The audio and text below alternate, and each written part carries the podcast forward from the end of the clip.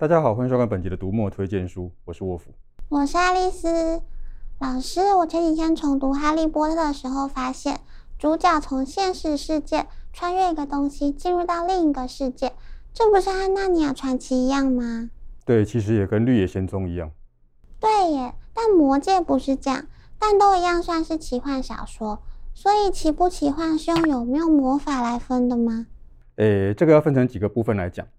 首先，奇幻小说的确可以粗略分成两类，一类是从现实穿越到异世界去，像《纳尼亚传奇》；另一类就是完全架空，像《魔戒》。以第一类来说，现实在故事里所占的篇幅虽然不一定够多，但是主角在异世界的遭遇会和现实有关。例如，主角在异世界的成长可能可以帮助他解决现实的问题，或者主角在异世界的冒险的目的就是要回到现实，有可能主角带着现实的知识去帮助异世界。除了刚那几个故事之外，史蒂芬金的魔符、约翰康纳利的失物之书都属于这一类。在这两个故事里，主角在异世界的冒险都跟现实对应。主角在现实的疑惑会在异世界得到回应。主角在异世界的经验会帮助他们面对现实的问题。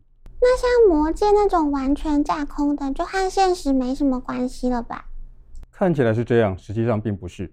以魔戒来说，托尔金创造了一个虚构的大陆，许多种族，横跨好几个纪元的文化与历史。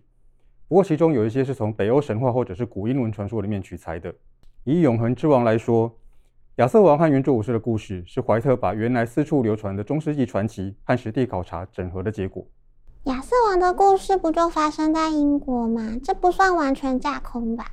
对，这就是我的意思。虽然是架空世界，但是虚构的源头都在现实。无论你读的是山德森已经发展出平行时空历史的《迷雾之子》系列，还是乔治·马丁不知道会不会写完的《冰与火之歌》系列。那些政治角力、宫廷斗争、阶级问题和情感的挣扎，都是创作者们在现实里面观察到的体验。另一方面来说，奇幻故事也和创作者们所属的文化环境有关，例如《魔戒》和北欧神话、《永恒之王》、《纳尼亚传奇》和基督教文明，就连看起来跟宗教没有关系的《黑暗元素》三部曲，其实也都挪用了圣经的设计。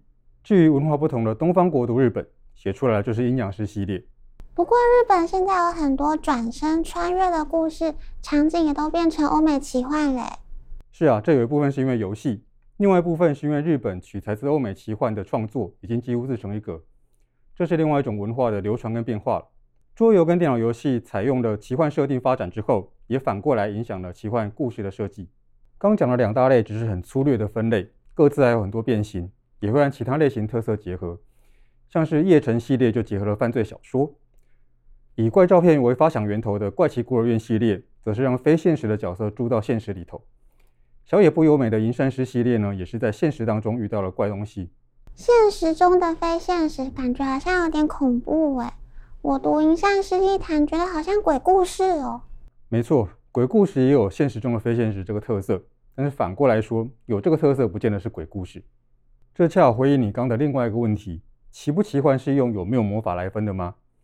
有魔法的可能是奇幻故事，但是奇幻故事不一定会提到魔法。《银山师异谈》系列就没有魔法，《迷雾之子》系列是某些角色有特殊体质，严格说起来不算是魔法。《冰与火之歌》系列也很少提到魔法，斗争靠的大概都是权谋跟战术。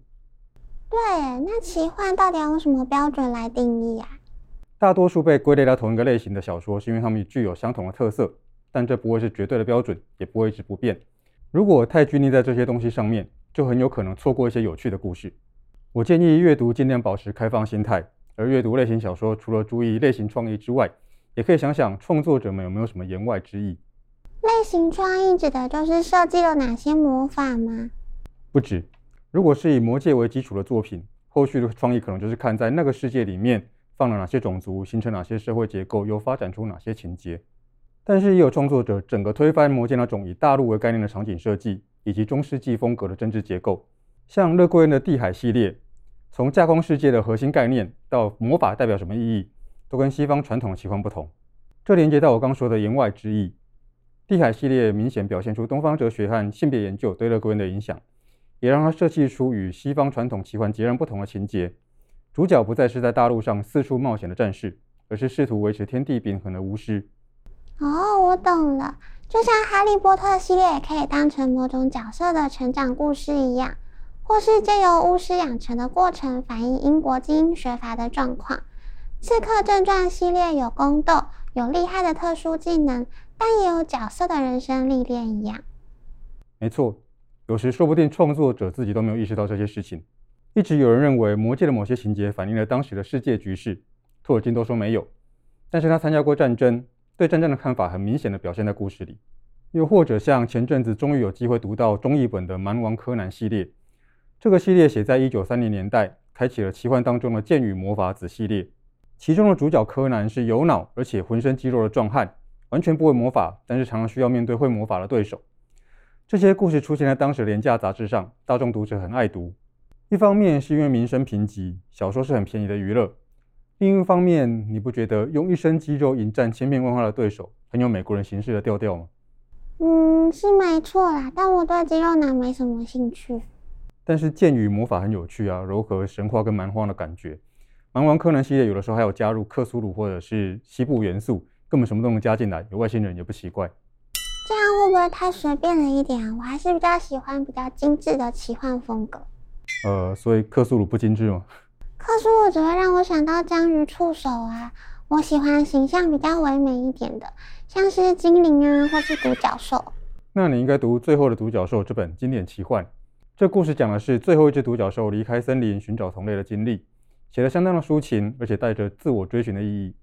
这听起来比肌肉男打遍天下有趣多了。这次书单给大家满满的奇幻，有从现实穿越的，有完全架空的，有非常欧洲风格的，也有混合东方思想的。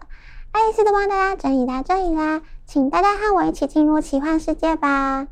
除了买书看书，也别忘了按赞、分享、订阅读墨的频道哦。好，收工了，收工了，拜拜。